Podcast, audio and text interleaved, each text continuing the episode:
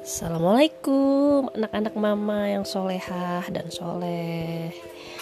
Hmm, Mama nanti mulai hari ini punya ruang untuk cerita Untuk menyimpan uh, kalau kesah mama Untuk menyimpan apa ya Mama yang uh, Untuk menyimpan apa yang mama rasain. Mudah-mudahan nanti uh, bisa jadi kenang-kenangan. Kalau misalnya kalian kangen sama suara mama kalau misalnya kalian kepingin mengulang uh, apa yang udah mama sampaikan untuk kalian atau ya kalau kangen sama mama kan bisa puter-puter podcast ini gitu. Hehehe. Mama sayang banget sama kalian semua. Jadilah orang yang tetap membumi. Jangan sombong dermawan. Jangan lupa sholat. Jangan lupa berbuat baik sama orang